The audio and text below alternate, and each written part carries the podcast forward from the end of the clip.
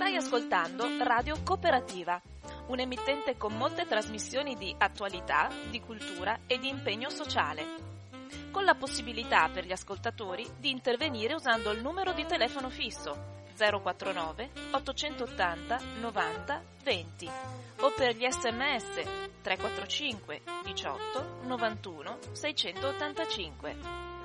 Nessuna interruzione pubblicitaria perché non dipende da alcuno sponsor commerciale. Radio Cooperativa si regge sul lavoro volontario di conduttori e amministratori e vive con la generosità di ascoltatori e soci che l'aiutano finanziariamente. Per farlo basta collegarsi al sito www.radiocooperativa.org, che contiene tutto quello che può essere utile per sostenerla, oppure si può usare il bollettino postale con il numero 120 82 301 intestato a Informazione e Cultura, via Antonio da Tempo 2, 35 131 Padova. La frequenza principale è sui 92.7 MHz. Buon ascolto!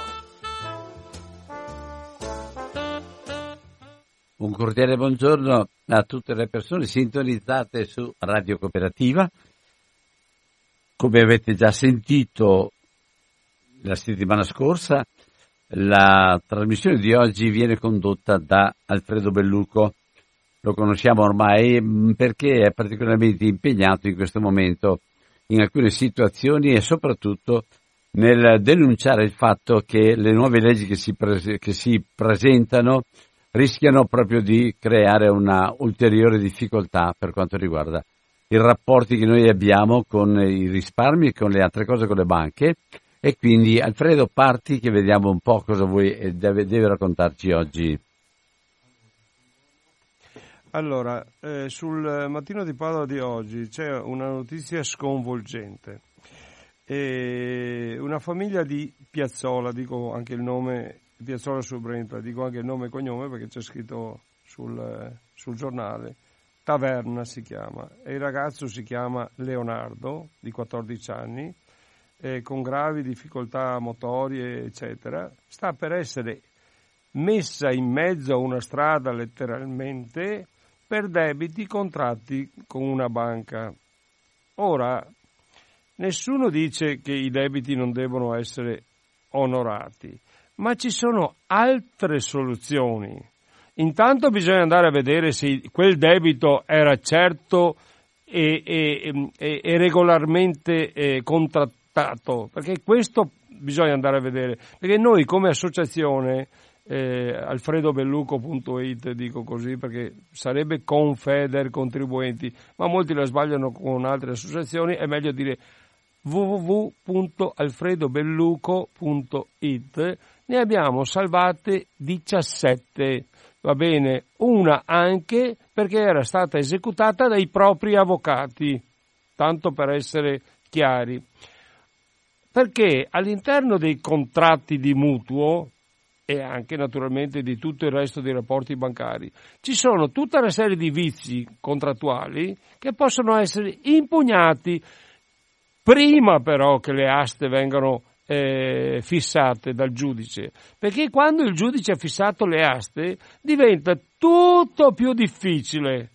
Va bene? Quindi bisogna esaminare il contratto, bisogna esaminare il rapporto, bisogna vedere quanti vizi ci sono. Io li chiamo i cavillosi dell'Università La Sapienza di Roma, che hanno scoperto all'interno di quasi tutti i contratti, per non dire tutti, almeno 7 vizi capitali. Alcuni ne hanno 2, 3, 4, 5, 6, addirittura tutti e 7. Ma il problema è che molto spesso hanno anche la promessa usuraria, c'è l'usura all'interno del contratto e quindi quando c'è l'usura si può far valere anche nei gradi successivi di giudizio e teoricamente anche quando la casa è già stata assegnata ed estromessa alla famiglia. E il problema è che la gente queste cose qui non le sa e io lo metterò, l'ho già messo, nel mio libro che verrà presentato la settimana prossima, che poi ne parlerò. E allora? Cosa volevi dire? Volevo dire che in questo caso, specifico, intanto bisogna cominciare con una raccolta fondi.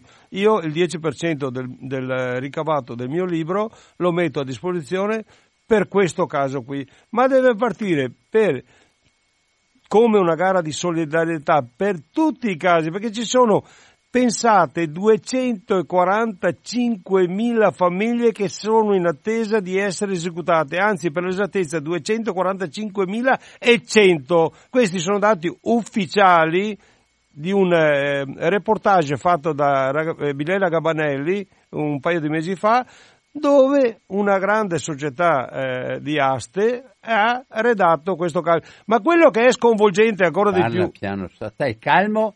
Non stai facendo il comizio, stai parlando a un microfono. Va bene. Per cortesia, di le cose. Va bene. Allora, quello che è più sconvolgente è che negli ultimi 5 anni ci sono state 1.200.000 esecuzioni immobiliari. Va bene? 1.500.000? 1.200.000. Ah, 200. 1.200.000. Non sono tutte abitazioni. Ce ne sono, io non lo so esattamente quante, ma più o meno la metà. Pensate a quante persone sono state coinvolte in questa, in questo dramma, perché è un dramma. Quando una famiglia viene presa e buttata fuori in mezzo a una strada, questo è un dramma, perché noi lo viviamo e lo vediamo tutti i giorni, perché anche stamattina è venuto un signore, perché bisogna chiamarli signori, che ha il problema di essere buttato in mezzo a una strada.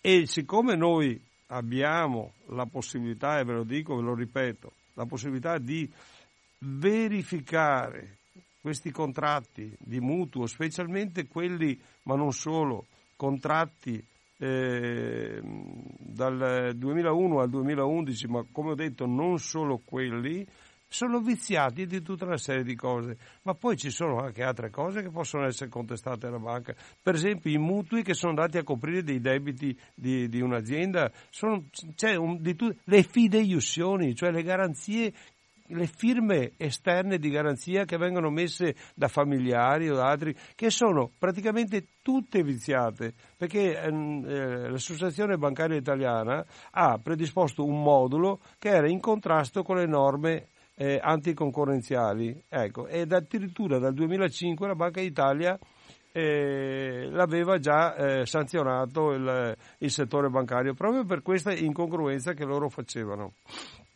Allora, di questo, allora, per quanto riguarda questo caso di Piazzola, cos'è che si può proporre? Allora per quanto mi riguarda, io ho già telefonato al Comune di Piazzola e sono disponibile a dare, come ho detto, il 10% del ricavato del libro, del ricavato, non del guadagnato, del ricavato.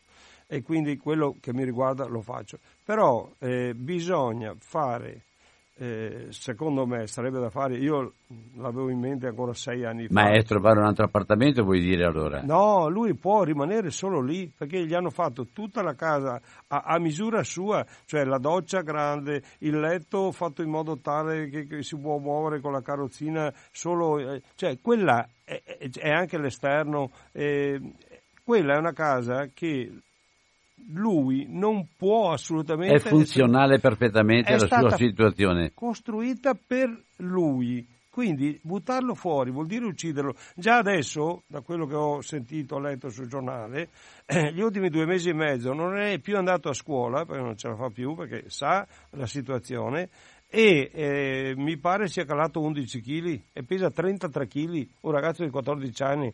È una cosa indescrivibile, indegna di un paese civile. Ma quello che è più grave, dovete saperlo, è che c'è una legge dello Stato italiano, la 119 del 2016, ecco, io non voglio infierire perché, vabbè, comunque è stata fatta dal governo Renzi, Padoan, Boschi, eccetera, che dà la facoltà al giudice di estromettere le famiglie anche se la casa non è andata all'asta. Dà la facoltà al giudice di farlo per renderla più appetibile come prezzo sul mercato. Ora, vi rendete conto della gravità di una tale legge, che per fortuna è stata corretta con un'altra legge cosiddetta Brammini, del 11 febbraio, quindi ha esattamente un anno, che però vale per i casi successivi alla legge, cioè quelli che sono intercorsi dall'11 febbraio 2019 in avanti. Per quelli che sono successi dall'11 febbraio 2019 all'indietro non vale, quindi il giudice ha la facoltà di poter buttare fuori in mezzo alla strada la gente, nonostante che, cioè dal punto di vista anche sanitario, sociale, diritto alla casa, tutti i diritti costituzionali che devono essere salvaguardati prima del diritto della proprietà. E volevi anche dire qualcos'altro per quanto riguarda il tuo impegno in questo momento riguardo alle banche? Beh, quello che ne ho già parlato l'altra volta, questo io lo chiamo folle e nefasto disegno di legge che prevede, se approvato, il cosiddetto decreto ingiuntivo veloce, ovvero l'intimazione di pagamento, che invece di farlo come succede adesso i giudici, potranno farlo direttamente gli avvocati su mandato del presunto creditore. Questa è una cosa, intanto, che saremmo l'unico paese al mondo, da quello che ci è dato sapere, che avrebbe una cosa di questo genere. 1. 2. Voi vi immaginate cosa possono fare 244.000 avvocati con uno strumento del genere in mano? 4 volte il numero di quelli che ci sono in Francia.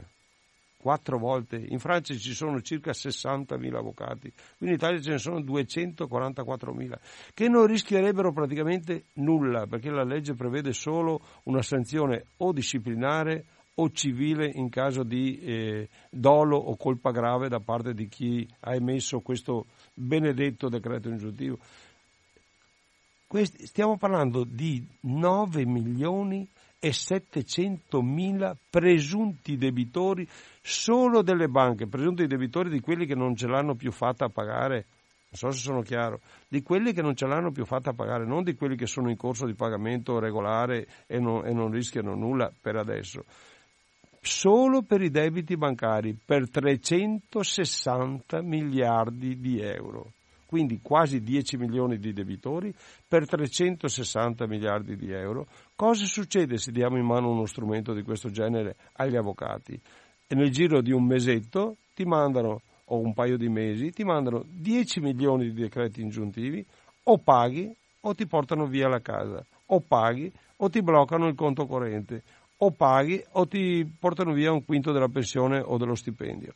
Questo succederà e bisogna che ci sia anche qualcuno che ne parli, perché io sono anche stanco, è quasi un anno che parlo solo io di questa cosa qui. Non c'è a parte un parlamentare, l'unico parlamentare che ne ha parlato, si chiama onorevole Pierantonio Zanettin, avvocato, 4 legislature alle spalle, ed è stato anche componente del Consiglio Superiore della Magistratura. Non solo, fa parte anche della Commissione sulle banche. Non dico il partito, perché io ormai non posso pensare che ci sia qualcuno di onesto o disonesto.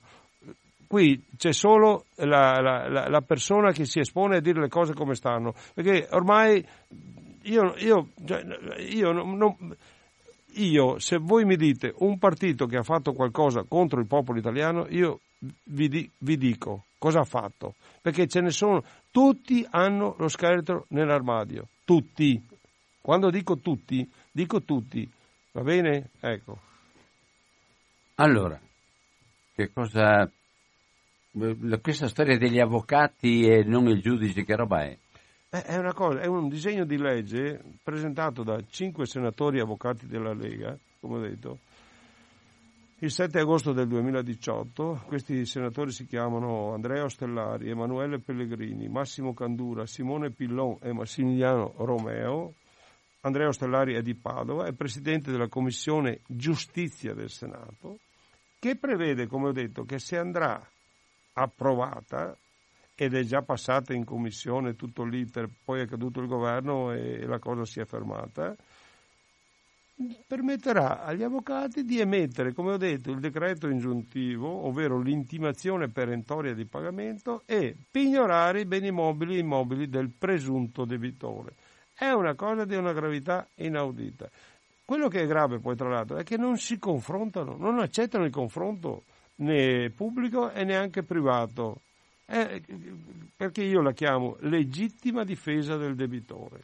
Ecco, per quello che riguarda la legittima difesa nei confronti del ladro, del rapinatore, le hanno fatte di convegni, la legge è già stata fatta e quant'altro. Di questa cosa qui, che come vi ho detto, solo per le banche, le società finanziarie, interessa qualcosina come quasi 10 milioni di presunti debitori, che poi tra l'altro i debiti con le banche e le società finanziarie molto spesso sono contestabili per tutta una serie di illeciti civili e anche penali, truffe, anatocismo, usura, giochi di valute, commissioni non dovute, non lecitamente pattuite. L'anatocismo, ricordo, che è la capitalizzazione illecita degli interessi, vietata dal nostro ordinamento. Ecco, questi qui vogliono dire: ma noi vogliamo fare questo perché vogliamo dare il vantaggio, il giusto vantaggio, perché ci sono i furbetti che non pagano. Per chi è? Cioè, io sono veneto, ci mancherebbe altro che non volessi che il debitore non pagasse, però il debitore deve pagare prima di tutto il giusto. Dopodiché deve essere anche messo nelle condizioni di difendersi, perché se passa questo decreto ingiuntivo veloce emesso dall'avvocato, loro lo chiamano in maniera diversa, comunque il sunto è questo. Sì, l'avvocato avrebbe un po' la funzione che ha il giudice in questo momento. Sì, adesso funziona così. L'avvocato presenta al giudice i documenti per emettere il decreto ingiuntivo. Il giudice esamina la documentazione e sulla documentazione mette il timbro, va bene, e mettiamo il decreto ingiuntivo. Se passa questa cosa qui, si salta il giudice e lo fa direttamente l'avvocato. Voi vi rendete conto cosa succederà? Quando il 5-6% degli avvocati è in mano alla criminalità più o meno organizzata, si legge tutti i giorni di avvocati che vengono o inquisiti o arrestati per reati più o meno gravi. La stessa retata, chiamiamola così, che ha fatto il dottor Gratteri a Catanzaro di 334 esponenti, la maggior parte erano commercialisti e avvocati. Ma stiamo dando i numeri. Se vogliamo dare in mano uno strumento di questo genere qui, lo dobbiamo dare in mano a persone o categorie che non hanno nulla a che vedere con una parte.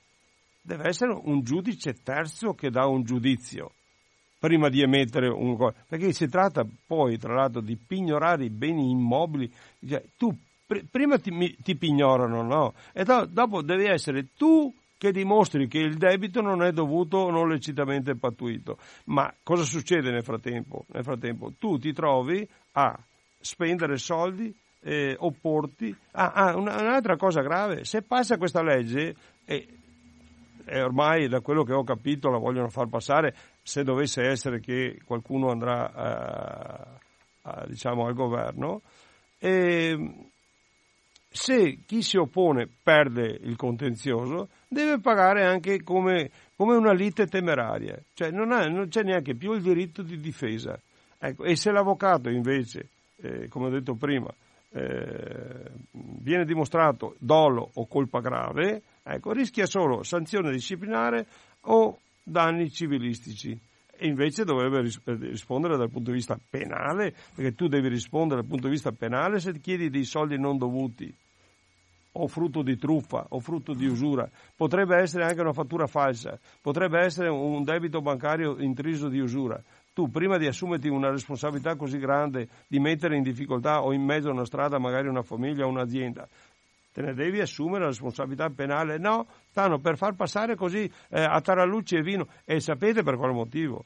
Perché ci sono di mezzo tutti le forze politiche, perché non c'è nessuno che si oppone. All'interno della Commissione Giustizia del Senato ci sono gli avvocati di tutti i partiti, e dico tutti, va bene, quindi Lega, Movimento 5 Stelle, Forza Italia, Fratelli d'Italia, e il Partito Democratico, che non c'è nessuno che si oppone. Qualcuno ha qualche perplessità, ma nessuno si oppone.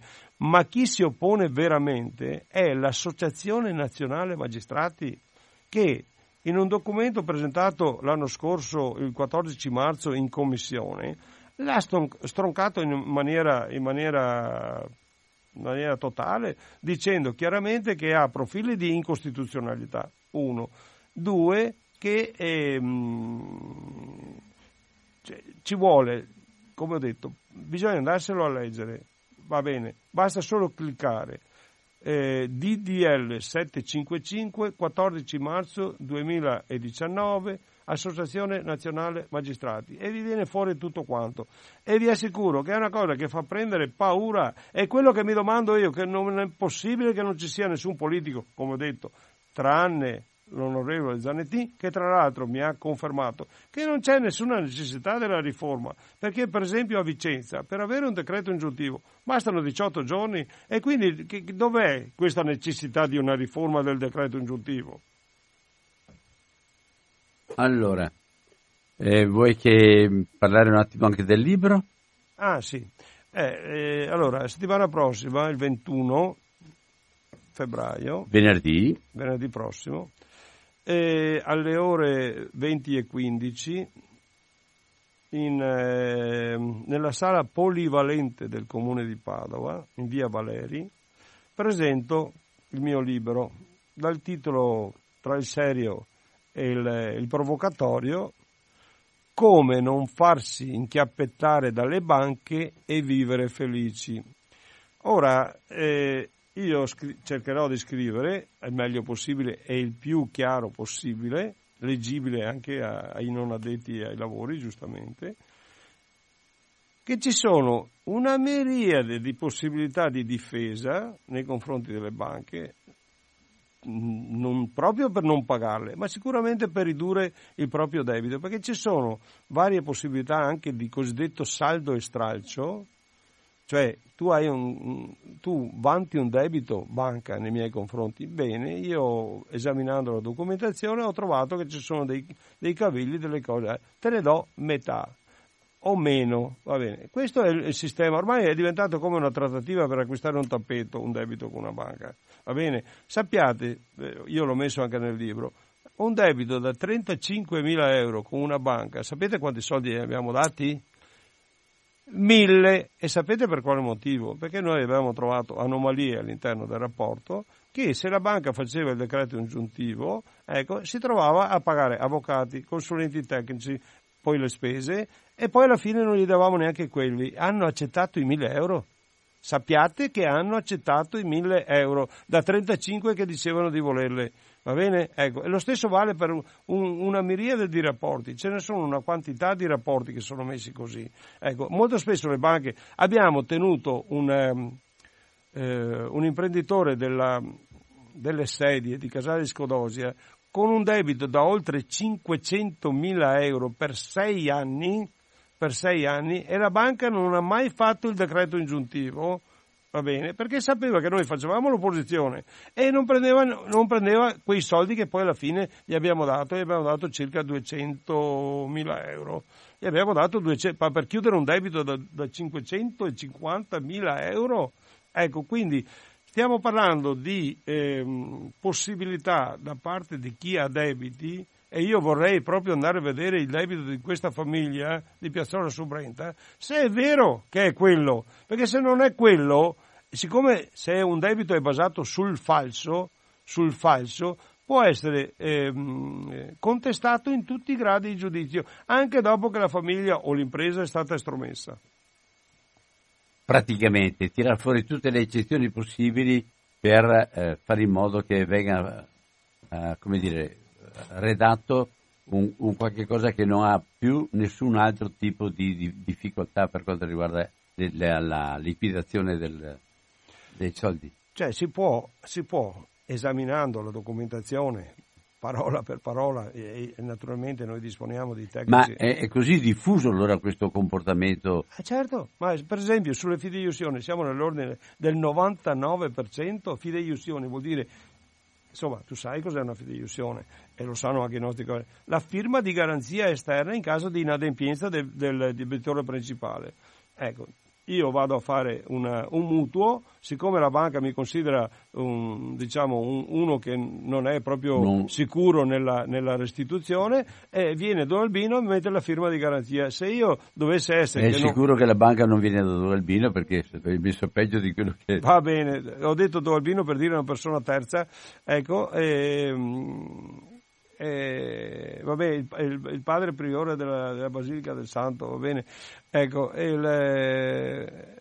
mette una firma di garanzia, è chiaro che loro sono più tranquilli e mi erogano il mutuo. Nel momento stesso che però io sono inadempiente e la banca vanta il credito nei confronti del terzo, molto spesso, quasi sempre, questa garanzia esterna è redatta su un modulo che è stato dichiarato invalido, non corretto dal punto di vista formale dalla Banca d'Italia, da 2 sentenze di Cassazione e da una miriade di sentenze di tribunali territoriali. Quindi, cosa vuol dire strappaparte? Che la banca non fa le cose secondo come dovrebbe essere fatta? Ha ignorato, non ha rispettato le norme cosiddette anticoncorrenziali, antitrust. Ecco. Invece, avrebbe dovuto banca. Non capisco niente. Lo so, immagino, perché non è semplice. Allora, tutte le banche, a partire da molti anni a questa parte, hanno precompilato un modulo che era basato su indicazione dell'Associazione Nazionale delle Banche, Associazione Bancaria Italiana. Questo modulo è stato dichiarato illegittimo da 2 sentenze di Cassazione, ma anche nel 2005 dalla Banca d'Italia, che l'aveva già a suo tempo sanzionato. Le banche se ne sono disinteressate, hanno continuato nel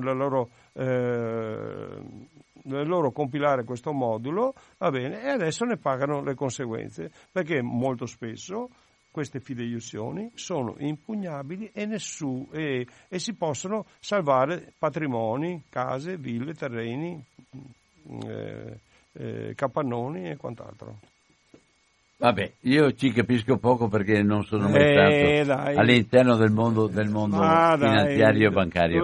Allora 049 880 90 20 e se desiderate qualcuno intervenire, intanto finché non vedo telefonate, il telefono è aperto, controllo la cornetta, sì, è aperto regolarmente. Allora 049 880 90 20. Allora, il tuo libro com'è strutturato? Più che altro è c'è una telefonata. Pronto? Sì, buongiorno, sono Alberto. Alberto, buona giornata. Buona giornata a lei, interessantissima trasmissione, un saluto anche al suo ospite. Buongiorno. A me è successo qualcosa di molto simile, praticamente io avevo fatto un finanziamento anni fa che pagavo regolarmente tramite il mio conto corrente, e sempre appunto andato tutto a posto, si fa viva una persona chiamandomi da Messina, figuratevi, da Messina, dicendo guardi che lei dai nostri riscontri si presenta, mi dice io ho fatto dei controlli, secondo noi lei ha saltato 2 rate di questo finanziamento e quindi ha tempo 5 giorni per farci... Mi fa il conto e mi dice sarebbe tot cifra, però se ce ne dai questa noi chiudiamo tutto e è finita lì. Praticamente io ho fatto dei controlli con la mia banca che in effetti era saltato una di queste rate, mi pare fossero 48, una era saltata, evidentemente c'era stata nel momento in cui con l'accredito dello stipendio e insomma non era stato un momento in cui avevo fondi sufficienti per pagare questa rata, capita, no? E quindi la banca minimamente non ti avverte, respinge quello che è il pagamento e dopo la cosa si è trascinata praticamente da una cifra molto bassa, era diventata decisamente elevata. Io ho detto no, io vi do quello che effettivamente è saltato come pagamento, non vi do un euro di più, insomma siamo andati avanti 15 giorni a battagliare telefonicamente con messaggi WhatsApp sul cellulare, anche piuttosto, come si può dire,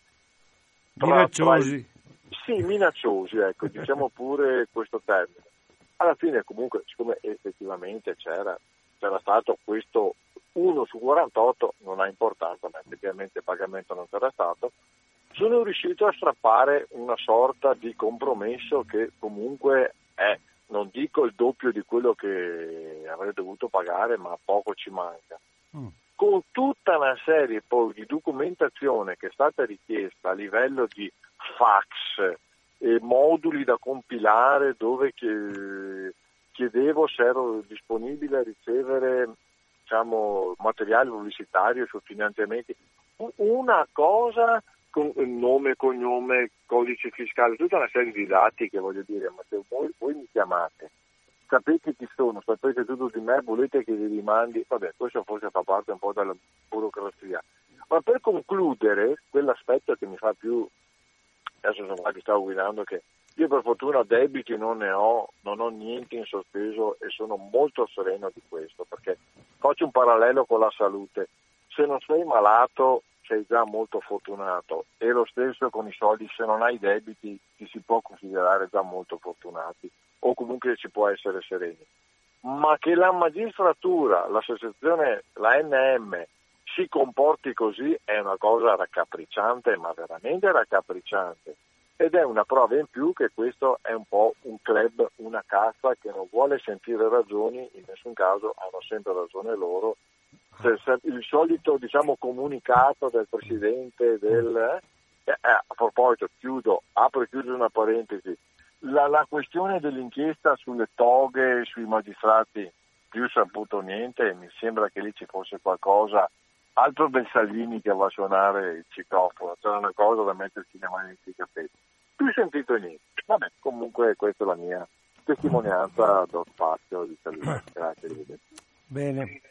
Allora, io ho capito qual è l'associazione, diciamo, di recupero crediti che l'ha chiamata. È una grossa associazione di recupero crediti, una società per azioni, tra l'altro. Allora, lei, a parte degli interessi, che sicuramente erano previsti per contratto, interessi, attenzione, non spese per ogni telefonata, come fa una finanziaria che prevede 15,49 € per ogni telefonata che le fanno, 200 € per ogni passaggio del suo credito, anche se il credito magari è di 200 €, te lo raddoppiano nel giro di un batter d'occhio. Lei avrebbe dovuto pagare solo il debito fisico, supponiamo una rata da 100 €, lei avrebbe dovuto pagare 100 € più, non so, 1 € di interessi, ecco. Non quello che dicono loro. Io, nella primavera scorsa, un debito da 622 € me l'hanno fatto lievitare a 1530 €. Beh, voi immaginate quanti soldi ho dato io a quei signori là. Ho dato esattamente 622 €, perché ho detto non sta scritto a nessuna parte che voi mi aggiungete i 100, i 50, i 200 e via scorrendo ogni volta che passa un recuperatore, eccetera, perché si chiama in italiano usura, perché tanti si dicono ma sono spese e interessi di mora che rientrano nel calcolo dell'usura. La legge dice per la determinazione del tasso di interesse usurario si tiene conto delle commissioni, remunerazioni a qualsiasi titolo e delle spese. Quindi tutto, interessi tutto, tranne le imposte e le tasse. Va bene? Ecco, e siccome il tasso di usura, diciamo pure che non è mai andato oltre il 20%, si può presto andare oltre il 20% quando ti applicano 200 € su 500 € di debito o 600 € di debito. 200 € sono il 30% su 600 €. Quindi, attenzione, non c'è solo la questione lì di tante altre cose. Bisogna contestare l'uso e anche la sproporzione rispetto alla prestazione. Ma tu mi hai telefonato, ma è previsto dal contratto, ma se sul contratto c'è scritto che io in caso di inadempienza mi devo tagliare il dito mignolo, anzi tu hai diritto di tagliarmi il dito mignolo, non è mica una cosa lecita, hai capito? Cioè queste cose qui devono essere sollevate, bisogna avere il coraggio di dirle, va bene? Perché bisogna avere il coraggio di confrontarsi a muso duro questi signori qua, perché il suo credito, quella società che l'ha chiamata, supponiamo che fosse stato di 100 euro, sa quanti soldi l'ha pagato? L'ha pagato dai 3 euro ai 15 euro, vabbè, a seconda dell'affidabilità che poteva avere lei. Quindi lei immagina il margine di profitto che loro hanno. Stiamo parlando di 100 euro? Ma se sono 100.000 euro, la stessa cosa? Anche se è garantito da ipoteca. No, se è garantito da ipoteca lo pagano di più. Ma poi dipende dal valore dell'immobile che garantisce il debito. Perché se il valore dell'immobile che garantisce il debito è basso, la vendita del cosiddetto credito deteriorato NPL si abbassa ancora di più, può arrivare anche al 13, 15, 17, 20%. Quindi bisogna fare la trattativa. Questi signori qui sono teneri, diventano morbidi quando gli fai le contestazioni come si deve. Ecco, il problema è che bisogna avere in mano la documentazione, perché tanti mi presentano o si arrivano e mi dicono ma ormai ho firmato le cambiali.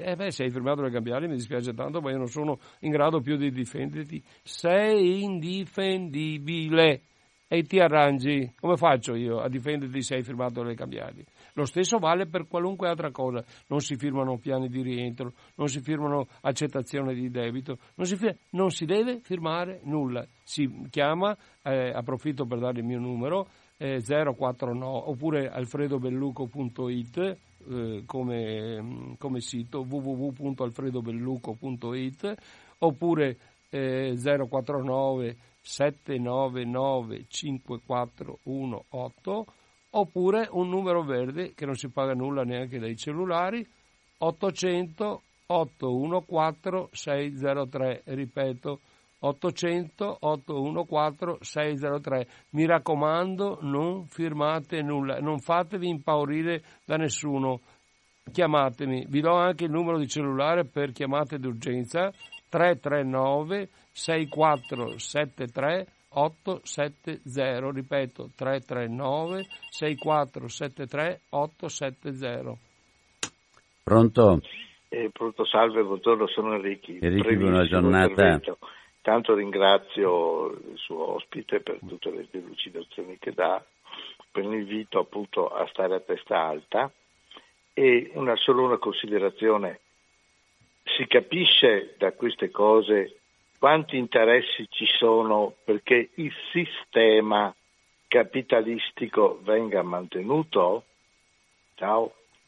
Certo. Buona giornata, certo, qui, anche a te. Qui ci sono tutta una serie di poteri che devono essere concatenati per mantenere il loro status quo. Ci sono gli avvocati, i commercialisti, i bancari, i banchieri, le società di recupero crediti, c'è tutto un sottobosco di persone, e questi qui, spiegare quello che ho spiegato io stamattina, e come ho detto ho cercato di spiegarlo al meglio nel mio libro, che tra l'altro sottolineo il 10% del valore facciale di copertura di copertina andrà alla famiglia di Piazzola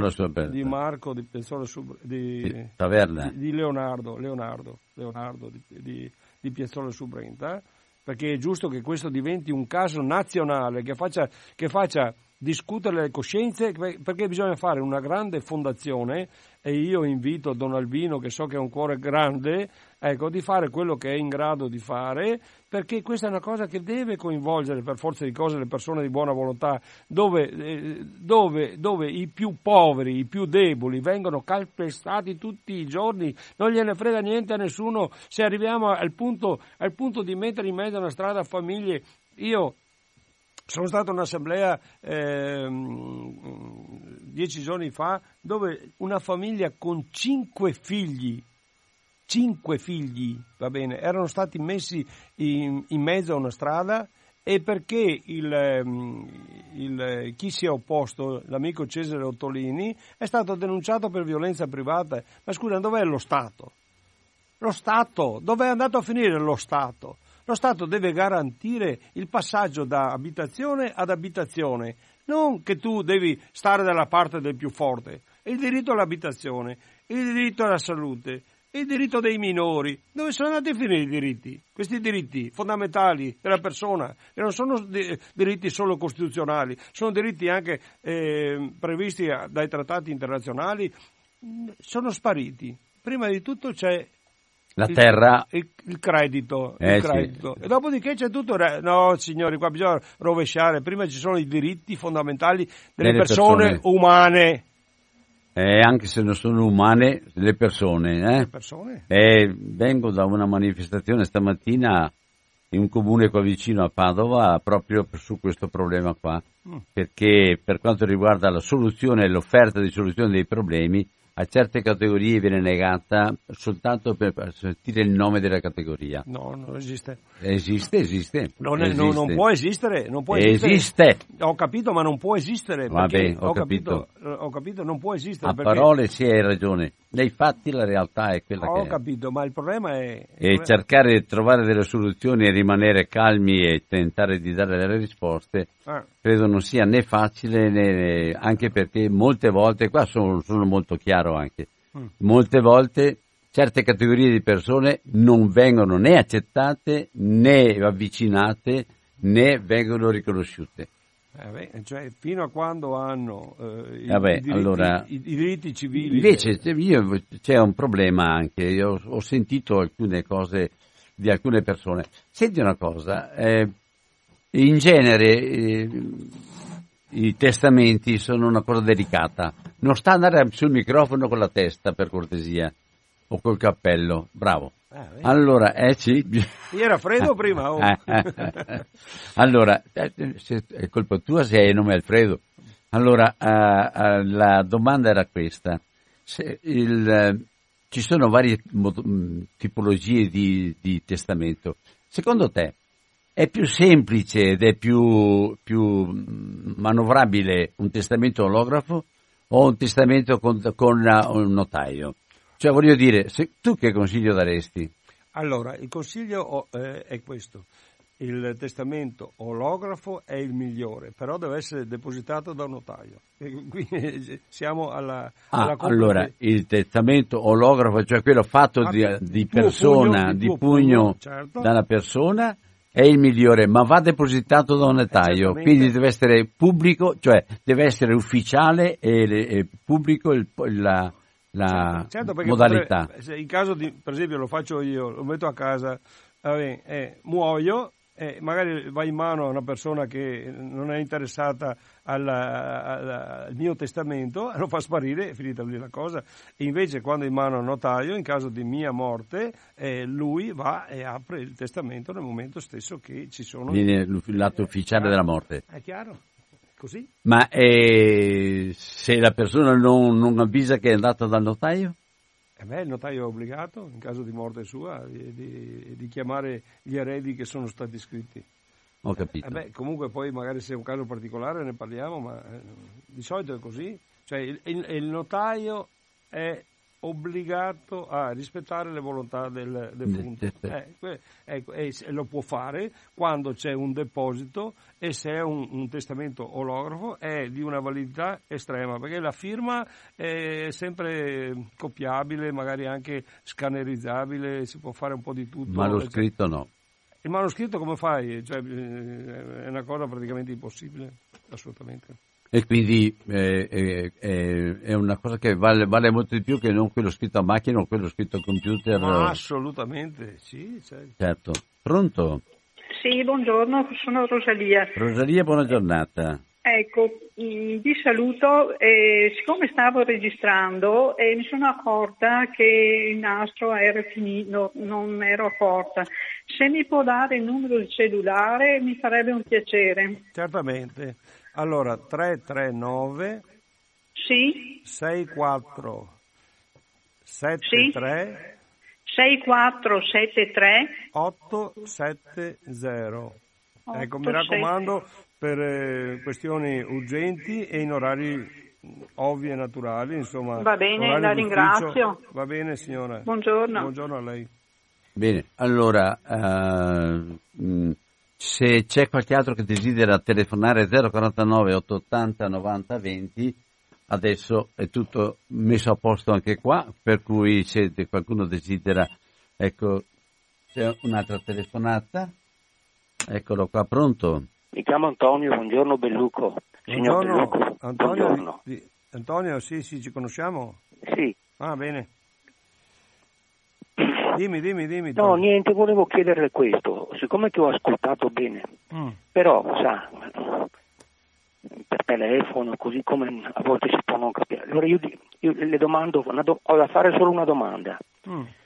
Dalla sua esposizione mi pare di aver capito che è in atto una privatizzazione della giustizia, cioè in alcuni modi di agire della giustizia è in atto una privatizzazione o no? O è una mia esagerazione?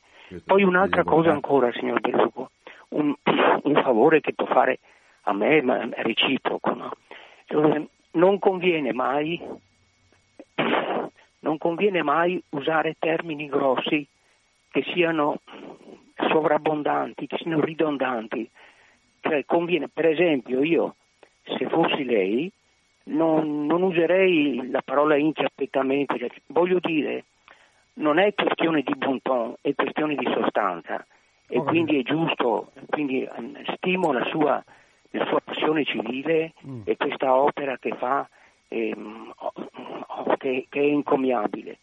Però un consiglio da vecchiotto, vecchiotto è questo, per avere credibilità conviene usare termini adeguati, istituzionali. Buongiorno. Allora, non è un caso questo titolo, non è un caso, perché manuali, diciamo, di quelli che gli scopritori dell'acqua calda del diritto bancario ne abbiamo una quantità, anche i miei allievi, poi tra l'altro, di bravi anche, bisogna dire quello che è. E il problema del termine inchiappettare, perché le banche inchiappettano, va bene? Le banche inchiappettano la gente, la fregano, ma il termine inchiappettare è proprio che dà l'idea di un qualcuno che ti sta veramente sodomizzando. Io non voglio usare termini di cose, però è così.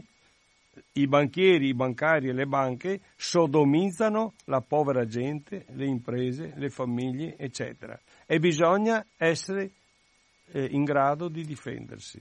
Ecco. Lo so anch'io che è un termine un po' forte, però io ho scelto anche con gli autori, perché non sono solo io l'autore, sono altri due autori, Gloria Calalelli e Giulio Saraceni, che sono i due scrittori che mi hanno intervistato, e che abbiamo scelto di fare questo titolo, perché la gente deve capire che contro le banche, i banchieri e i bancari, si può e si deve combattere, si può e si deve resistere, si può e si deve contrattaccare. Io per esempio sono un caso anomalo, perché le banche non mi avevano fatto niente, va bene, e io ho iniziato le mie battaglie personali, e Don Albino mi conosce da tanti anni. Nel 2003 ho iniziato le mie battaglie personali sia come famiglia che come artigiano, imprenditore, e le ho vinte tutte e due, va bene. Ho dimostrato in giudizio, con perizie del Tribunale di Padova, sentenze del Tribunale di Padova, sentenze della Corte di Appello di Venezia, sentenza della Suprema Corte di Cassazione, e la Cassa di Risparmio di Padova e Rovigo, poi del Veneto, adesso Intesa San Paolo, mi ha imbrogliato nel conto corrente dell'azienda e anche nel mutuo prima casa della mia famiglia. Pronto? Don Abino, Alfredo, buongiorno. Buongiorno. Luca da Cittadella. Buongiorno Luca. Alfredo, scusa, ti do del tu. Certo. Ascolta, io non ho a che fare con le banche, fortunatamente. Comunque, mio padre, che ha lavorato in banca, e all'epoca le banche erano pubbliche, perché mio padre è andato in pensione nell'87, diceva che le banche erano usurai legalizzati dallo Stato. Questo lo dicevo in famiglia, che rimanesse tra noi. Ecco. Meglio di così. Ecco, quindi è sempre sono sempre state... Noi avevamo un tasso agevolato con la banca, ecco. Vabbè. Però diceva questo comunque. Il problema è, grazie, il problema è che nell'87 non c'era ancora la legge antiusura, che è la 108 del 96, va bene? E che ha determinato come si... Perché prima c'era solo l'approfittamento dello stato di bisogno del debitore e quindi era praticamente impossibile da dimostrare. Ma dal 96, con questa legge, c'era un calcolo... C'è adesso, perché non è stata abolita la legge, c'è un calcolo matematico da fare per il superamento oggettivo del tasso soglia di usura. E sono 12 i tassi soglia di usura. Quello più basso è il mutuo a tasso interesse variabile e quello più alto è quello delle carte revolving. Ora, il problema è che loro si sono fatti, attraverso la Banca d'Italia, tutta una serie di istruzioni, circolari, note, algoritmi, interpretazioni, va bene, che hanno distorto il valore della legge e praticamente non è mai stata applicata. E io su questo libro cercherò di spiegare come e deve essere applicata, perché è una legge fondamentale dello Stato italiano. Sono 96 sono 24 anni che è entrata in vigore questa legge e quindi siamo nell'ordine di milioni di persone coinvolte, decine di milioni di persone coinvolte, va bene? E c'è un unico imprenditore che è riuscito a vincere in Cassazione penalmente, che si chiama Antonino De Masi, di Gioia Tauro, che ha dimostrato nei 3 gradi di giudizio che le banche più grosse, fondamentali, MPS, Unicredit, non mi ricordo quali altre, gli hanno applicato tassi da usura. Ma sapete com'è andata? Che le banche sono state ritenute colpevoli dal punto di vista civile, ma i banchieri non sono stati giudicati colpevoli perché bisognava dimostrare la volontà, cioè il cosiddetto dolo. Sarebbe come dire... La malafede, insomma. Sì, la malafede. Il problema è che, siccome erano cose che erano risapute all'interno del sistema, loro non possono dire che non sapevano, perché se tu mi applichi, come mi è capitato di vedere, 200 euro di interessi e 5.000 di commissioni, tu non puoi fare finta di non vedere che mi applichi un tasso usuraio di circa il 400%, perché questo mi è capitato di vedere. Immaginate... Io ho visto un conto corrente dove c'erano 239 euro di interessi e 5.060 euro di commissioni.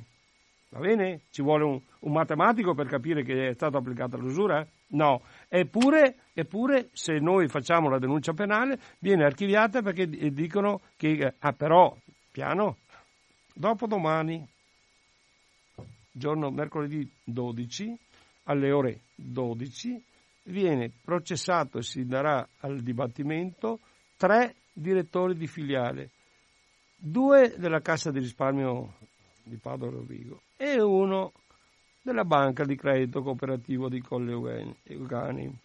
Questa banca è già stata condannata con sentenza esecutiva passata in giudicato per avere superato il tasso soglia di usura su 2 conti correnti, uno 7 trimestri su 18, il tasso soglia, e un altro 18 trimestri su 18 con un tasso massimo applicato del 58,98% per i motivi che dicevo prima, perché hanno applicato spese, interessi, commissioni, oneri, commissioni di massimo scoperto e quant'altro. Quindi l'imprenditore pensava che gli applicassero il 3, 4, 5, 6, 2%. E invece gli applicavano il 60% quasi all'anno, quindi il 5% al mese. È chiaro che poi sono falliti. Cioè tu pensi di pagare il denaro al 3%, per modo di dire, meteoricarico, questi facevano import e export di frutta e verdura, applicavano non so il 20%, 25%, quello che è, e poi alla banca gli davano il 40, 50, è chiaro che sono falliti prima o dopo. E comunque c'è il processo penale adesso. Pronto? Pronto? Per cortesia, abbassa. Sì, pronto, sono Silvano da Mestre. Silvano? Abbassa ancora un po', per cortesia. Certo, scusi. Volevo chiedere al signor Belluco, che lo saluto, per la questione delle banche. Io vorrei sapere perché le banche chiedono sempre ai propri clienti delle assicurazioni. In questi ultimi anni chiedono sempre di fare assicurazioni sulle auto, sulla vita di qualsiasi genere, e volevo sapere questo. Boh. Allora, vi saluto, grazie. Ah, buona giornata. Allora, per un semplice motivo che loro hanno le assicurazioni che sono collegate all'operato della banca, quindi quando vi danno un'assicurazione non fanno altro che introitare ancora di più quelli che sono i soldi della banca stessa. E poi molto spesso le assicurazioni o non pagano, molto spesso, oppure ci sono delle clausole, come mi è capitato di vedere di un lavoratore, adesso non mi ricordo, insomma, che era previsto una cosa che lui non avrebbe mai potuto avere, quindi immaginate, cioè, bisogna leggere anche se ci sono le parole piccole, prima di firmare qualunque contratto, e io lo dico sempre, bisogna leggerlo. Vabbè. E solo dico, ma le regole interne della banca non permettono di far uscire, no, mi dispiace tanto, allora io non firmo nulla. Ma lei non si fida della banca? No, non mi fido, perché ormai ne ho viste di cotte e di crude, e prima di firmare qualunque documento lo voglio leggere, e se non capisco quello che c'è scritto me lo faccio leggere da qualcuno che ne capisce. Questa è la cosa, e comunque io consiglio, a meno che non sia una cosa necessaria per avere un finanziamento eccetera, di non fare nessun tipo di assicurazione, perché sono troppo costose, e per quello che poi ti danno in caso di sinistro eccetera eccetera. Sempre 049 880 90 20, Radio Cooperativa, stiamo ascoltando Alfredo Belluco, allora, che naturalmente ha una simpatia particolare per le banche e per tutto quello che ci gira attorno, banchieri e che anche bancari. Tenta di chiarire un attimo anche per quanto riguarda la situazione attuale. Vorresti accennare un attimo, perché io vorrei che, siccome farà parte o verrà decretato e quindi entrerà come legge la proposta di cui hai parlato, qua dici prima gli italiani o gli avvocati, è la domanda che poni. Vuoi parlare un attimo di questa proposta di legge? Sì, perché io... C'è una telefonata, poi ne parliamo. Pronto? Sì, pronto, buongiorno. Ciao Antonio. E niente, volevo chiedere, siccome c'è mia figlia che deve fare un prestito per un acquisto, e è possibile avere una consulenza, non so, prima di firmare, come dice, far vedere le richieste delle banche? Sì, però è un prestito al consumo? No, è un prestito su un acquisto di un pezzo di terreno. Ah, cioè un mutuo praticamente? Un mutuo, sì, un mutuo. Certo. Lei chiami il numero fisso, chieda un appuntamento, il numero fisso che ho dato prima, 049, però si deve far dare la copia dell'atto prima di... Sì, prima allora, di firmare. Sì. Certo, 049 sì. 799 5418. Lei è di Padova? Sì, Casalserugo, cioè l'ufficio l'abbiamo a Casalserugo. Lei è? Antonio Boffo. Antonio Boffo di Chiarano, provincia di Treviso. Va bene. Ma eventualmente parlo con mia figlia e poi vediamo, ci mettiamo in contatto. Sì, mi raccomando, perché adesso ci sono mutui particolarmente vantaggiosi Perché le banche tendono sempre al 3%, come se il 3% in un momento che il denaro costa meno 0,4% fosse una cosa vantaggiosa. Non è vantaggioso. Un mutuo adesso deve avere, perché sia vantaggioso, bisogna che sia l'1, l'1,2. Ecco, c'era una banca, che è una grossa, l'Unicredit, che aveva proposto di fare un'assicurazione sulla vita. Ma Sofia, quanti anni ha? Furbi. Ma quanti anni ha sua figlia? 48. Credo, cioè era un'assicurazione più che su sua figlia, era un'assicurazione per loro, perché oltre a pagare gli interessi e pagare i costi, diciamo, del mutuo, si pagavano una rendita tranquilla senza praticamente rischiare nulla. Va bene, vi sentirete, grazie. D'accordo? Sì, no, grazie, ciao. Buongiorno. Ciao Antonio e buona giornata. Io non si aperte le telefonate. Però... Allora, per questa cosa qui ho detto prima gli italiani o gli avvocati, perché lo slogan della Lega è dire prima gli italiani. E invece questa legge, se passa... C'è una telefonata, scusami, poi la riprendiamo. Pronto? Sì, buongiorno, sono Claudio da Padova. Claudio, buona giornata. Buongiorno. Ho sentito... ancora queste riflessioni sulle banche. Parli un po' più forte, per favore. Ho sentito ancora queste riflessioni, sulle banche che purtroppo fanno quello che vogliono alla fine. Leggi o non leggi, ci fanno praticamente le scarpe tutti quanti i correntisti. Applicano dei tassi veramente fuori di ogni norma e soprattutto non ti invogliano a fare certi investimenti che poi investimenti a fin fine non sono, sono solo ladrocini, perché sono travestiti da chi più ne ha più ne metta. Ma il semplice risparmiatore che dopo una vita si è messo via qualcosa in conto corrente e ogni anno loro invece di dargli, perché se io vado a chiedere la stessa somma alla banca come prestito devo dargli un tot di interesse, invece con i miei soldi la banca se li toglie, oltre a averli là i miei, se li togli anche. Ma certo. Quindi abbiamo la bilancia sempre a loro favore. Quello che io mi domando, ma l'Italia, le leggi, dove sono per i consumatori, questa gente che dopo una vita ha lavorato, si è messo via dei soldi per tirare avanti, per a fine anno, si mettono via per qualcosa, per avere i soldi della macchina, della bolletta, qualcosa, insomma. E gli ultimi anni veramente queste banche sono tutte quante inquisite, gente che non paga, nessuno paga dopo la fine, perché nessuno paga, si salvano fra di loro, ma è veramente è un grande far west. Non so neanche consigliare, che consigli dà lei, appunto, che ne sa più di me, per un piccolo risparmiatore che ha magari 20.000 euro sul libretto. Guardi, se li mangia e basta. Se uno ha 20.000 euro, 20.000, consiglio di tenere 15.000 in un luogo fresco, asciutto e sicuro. Sì, immagino, ma stiamo diventando veramente una cosa che va via.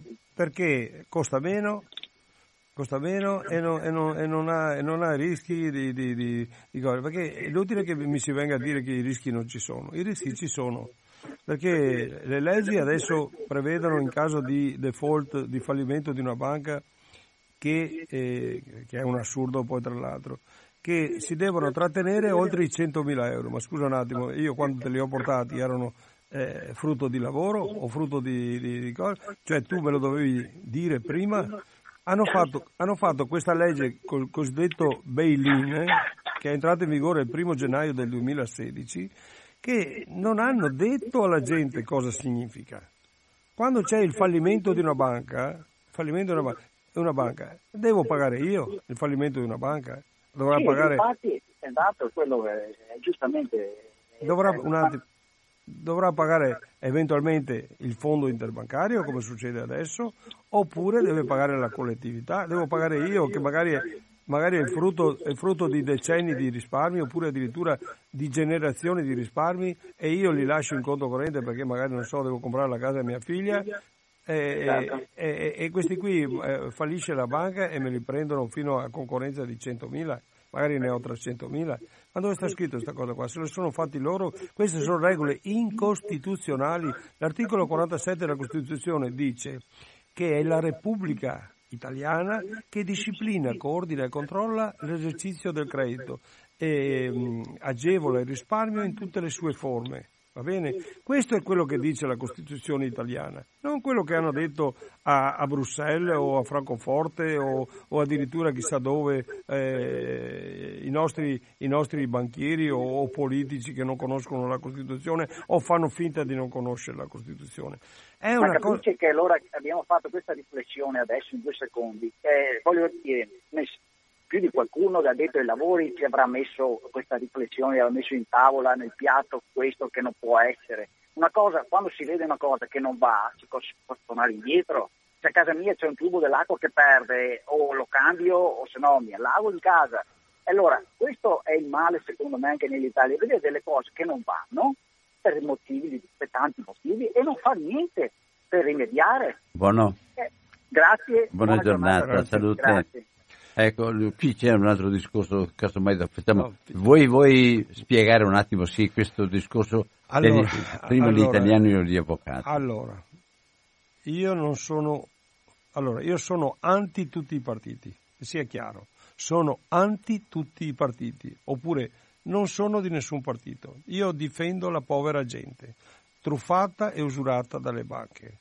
Questo disegno di legge sul decreto ingiuntivo emesso dagli avvocati, proposto dalla Lega, ma come ho detto prima, le leggi fatte quando c'era il Partito Democratico, non vi dico cosa ha combinato Monti e Berlusconi, non vi dico cosa hanno combinato altri partiti, ne hanno combinate tutti di cotte e di crude. Questo è un disegno di legge che se approvato, io lo chiamo, da combattere la iattura pro banche voluta dalla Lega a prima firma Andrea Ostellari. Questo è quello che dico, perché loro hanno il loro slogan e dicono prima gli italiani, e io dico prima gli italiani o gli avvocati, perché se danno in mano uno strumento di questa natura qui agli avvocati distruggono l'Italia nel vero senso della parola.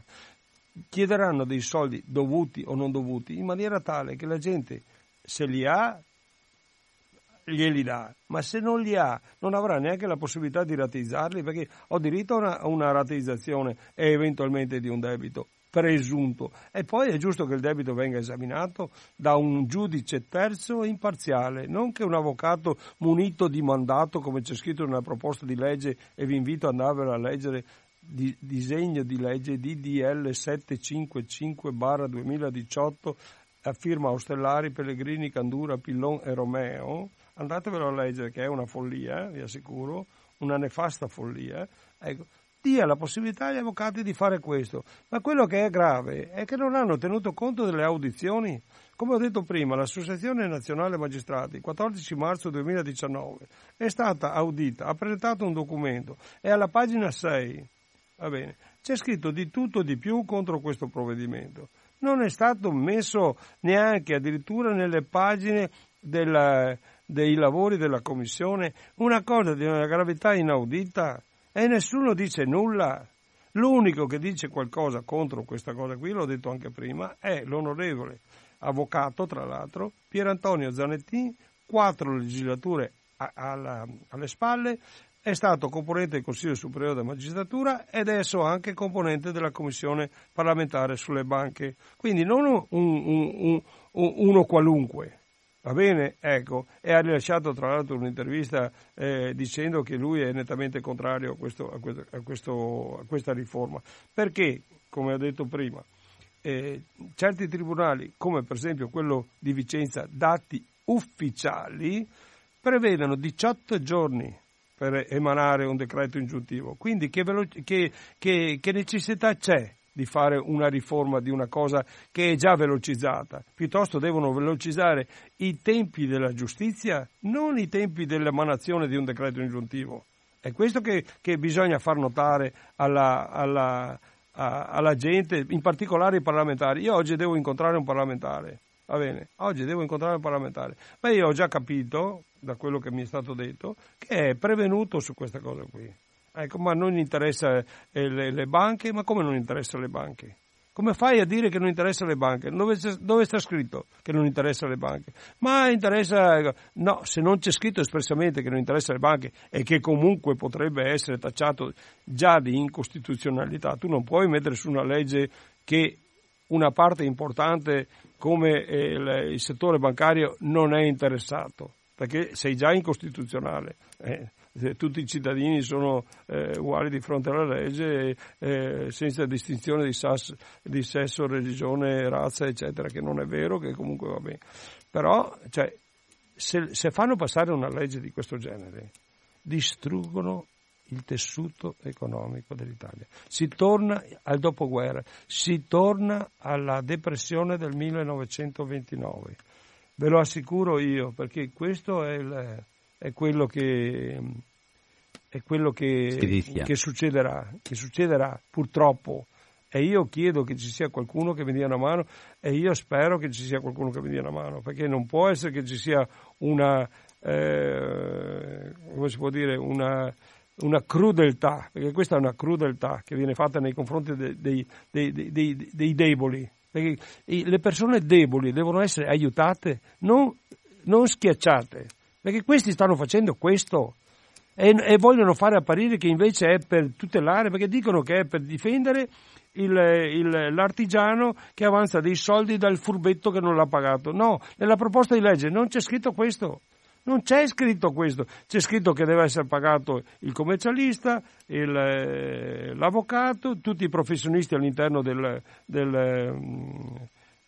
fallimento, il notaio, ma non c'è scritto da nessuna parte questa storia e dopo c'è scritto di un credito cartaceo. Cosa vuol dire? Può essere una fattura, può essere uno stato conto bancario, può essere un qualunque altra cosa, però l'importante è che sia munito di mandato. Ma cosa vuol dire munito di mandato? E dopo cosa fai? Mi fai l'ingiunzione e io mi devo difendere entro 20 giorni, trovare l'avvocato, trovare il consulente tecnico, e se trovo qualcuno che non è in grado di difendere, o non ho la possibilità economica, non ho la possibilità psicologica, se mandano un decreto ingiuntivo a una persona di 80, 85, 90 anni, cosa fa? Me lo spiegate cosa fa? Se vive solo.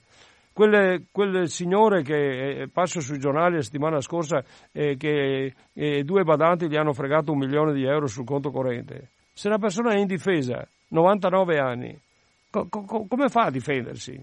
Se non c'è nessuno che lo difende. Questa è una società crudele. Dobbiamo fare in modo che diventi più umana questa società, e non bisogna fare vedere che è così. I partiti devono fare la difesa dei più deboli, dei diseredati, di quelli che non hanno nessuna possibilità di difendersi. Questo devono fare i partiti politici, non fare le leggi a favore delle banche e delle società finanziarie per la realizzazione del credito. Ma chi è che non vuole pagare? Io sono il primo che voglio pagare, ma voglio pagare nella giusta misura. Fermati. Allora, attento, prima hai accennato a un problema, visto che abbiamo ancora 10 minuti circa, a un problema che non conviene mettere i soldi in banca se non sono di un certo livello, di una certa cosa. Però il problema è anche con tassi di interesse così bassi. Cosa può fare una persona se poi i servizi che vengono fatti costano più degli interessi che tiri? C'è una telefonata, poi sì. Vediamo. Pronto? Buongiorno, sono Lorenzo di Abano. Lorenzo, buona giornata. Complimenti a Belluco. Grazie. Nel senso che non ci sono parole, e anche sulle ultime che ha detto, insomma, su sto fatto che anche Antonio aveva chiesto, stanno privatizzando aspetti della giustizia, sì, ovviamente se danno in mano a un avvocato delle sentenze non sono cose inaudite, certo. Una cosa inammissibile. Io l'avevo sentita questa cosa mesi fa, ma infatti come ha detto che era quando c'era il governo precedente, ma sono sempre in agguato questi avvocati, perché sono in Parlamento, perché infatti sono loro dopo che non capisco, ma visto che dovrebbero essere delle persone in Parlamento che dicono aspetta che guardiamo bene, e invece quando sembra in sordina sembra che stia rinascendo questa cosa, che è una cosa inaudita proprio. Anzi, io ricordo che addirittura Belluco, tanto l'ho visto e l'ho sentito in un'assemblea ad Abano quando Stavamo parlando del sindaco di per leggere il sindaco di Abano ed è intervenuto, è stato bravo. Vi saluto, buongiorno a tutti. Grazie. Beh, guarda, cioè c'è una congiura contro la mia battaglia che va a tutti i livelli, tu dimmi un'associazione, notai, avvocati, un po' di tutto, va bene, Camera di Commercio, ovvero le associazioni di categoria, cioè quelli che avrebbero dovuto difendere i piccoli imprenditori nei rapporti con le banche, va bene, hanno emanato e deliberato una norma, e c'è scritto sul libro, che prevedeva la capitalizzazione degli interessi sugli interessi, vietata dal codice civile, va bene? Quindi invece di difendere i loro associati hanno difeso le banche, e siccome non ne ha voluto parlare nessun giornalista l'ho scritto sul libro, e voglio vedere se c'è qualcuno che ha il coraggio di citarmi da qualche parte, così gli faccio fare e chiedo anche i danni, va bene? E perché è ora di finirla con questa storia qui di questi qua, ma io querelo, me ne frega niente, tu querela che andiamo davanti al giudice. Me ne frego, non perché lo diceva uno, perché neanche non mi era neanche... Vabbè. Comunque, ho 67 anni. Pronto? Sì, salve, sono Stefano da Mestre. Buongiorno. Ciao Stefano. Salve a tutti. Volevo raccontare velocemente la situazione bancaria, tra virgolette, non voglio dire personale, quello che è successo, che capiterà a migliaia di... clienti, chiamiamolo così. Mia moglie è stata licenziata e ha preso il TFR 15.000 euro, li ha versati sul conto corrente e gli hanno proposto di fare un conto corrente deposito. Praticamente questi interessi vengono pagati ogni 6 mesi. Ci siamo accorti che tra gli interessi che mi sembrano fossero lordi o 0,25 o 0,20%, quindi praticamente tra il 26% di tasse. Poi abbiamo scoperto che c'è il 2/1000 sulla somma... no, 2% sull'affidato. 2%, no, 2/1000. 2% si chiama commissione sul credito... comunque non so, mi hanno detto il 2 si chiama CDC, commissione disponibilità creditizia, 2% è. Praticamente qua inizio anno si sono presi anche questi soldi qua, insomma, praticamente tra tenerli a casa e darli a loro era meglio tenerli a casa, praticamente. Ah, senza nessun dubbio. Siamo andati sotto praticamente, cioè sotto praticamente non ha dato in più. Certo, ma quello che è grave che ha fatto il governo Monti, che molti non sanno, sì, è che la gente che va a chiedere dei soldi, sì, un fido in banca, supponiamo di 100.000 euro, sì, supponiamo che non lo utilizza, va bene? Sì. In un arco dell'anno non lo utilizza, paga lo stesso 2.000 euro, più gli eventuali interessi della scopertura, ma siccome i 2.000 euro vanno a scoprire i 100.000, è chiaro che va a intaccare anche i 100.000 di cose. Ma quello che è ancora più grave, che molti non lo sanno, va bene, che se io chiedo, vado sotto di 8.000 euro, 8.000 sui 100.000 affidati, va bene, e mi applicano gli interessi su questi 8.000, più i 2.000 euro che ho detto prima sulla commissione di disponibilità creditizia, 2.000 su 8.000 sono il 25%, attenzione, ecco, andiamo all'incirca sul 30%. Usura, signori, perché il massimo applicabile è intorno al 16%. E il problema è che ci sono milioni di conti correnti affidati che hanno queste caratteristiche e bisogna dire chiaro e tondo. Dopodiché c'è la cosiddetta commissione di istruttoria veloce, che le banche hanno la possibilità di applicare in caso di scoperti momentanei autorizzati, va bene, ma valgono molto spesso molto di più della scopertura. Io ho visto una volta che gli hanno applicato a un povero artigiano di Mestre 550 euro di scoperta su, ma anche per scoperture di pochi soldi, va bene, di 20, 30, 50 euro, e applicava una commissione da 25 euro l'una. È una cosa folle, È una cosa folle e nessuno dice nulla. Questa è la cosa che... Questi signori qui, che li chiamo signori per non dire criminali, associati a delinquere e tutto quello che ci va dietro, l'ho sempre detto, qui in Veneto per esempio, in Veneto l'associazione più criminale non è stata la Banda Maniero. Non è stata la Banda Maniero. L'associazione più criminale e che ha fatto più morti di tutto è stato il sistema criminale di stampo bancario, perché tra suicidi e persone che si sono ammalate, che naturalmente poi sono morte anche non direttamente dal suicidio diretto, e, ictus, infarti e tutto quello che ci va dietro, chi è che ne ha fatti di più? Bene, allora ringrazio Alfredo Belluco, ringrazio tutti voi che avete partecipato. E mi pare che l'appuntamento il 21 febbraio, ore 20:15, sala polivalente del Comune di Padova, via Valeri numero 17. Mi raccomando, non mancate, grazie. Buona giornata, grazie ad Alfredo Belluco, grazie a tutti voi e grazie anche alla vivacità con cui avete sostenuto un po' tutto l'andamento della trasmissione. Buon pomeriggio e a risentirci. Arrivederci, ciao. Grazie. Ecco.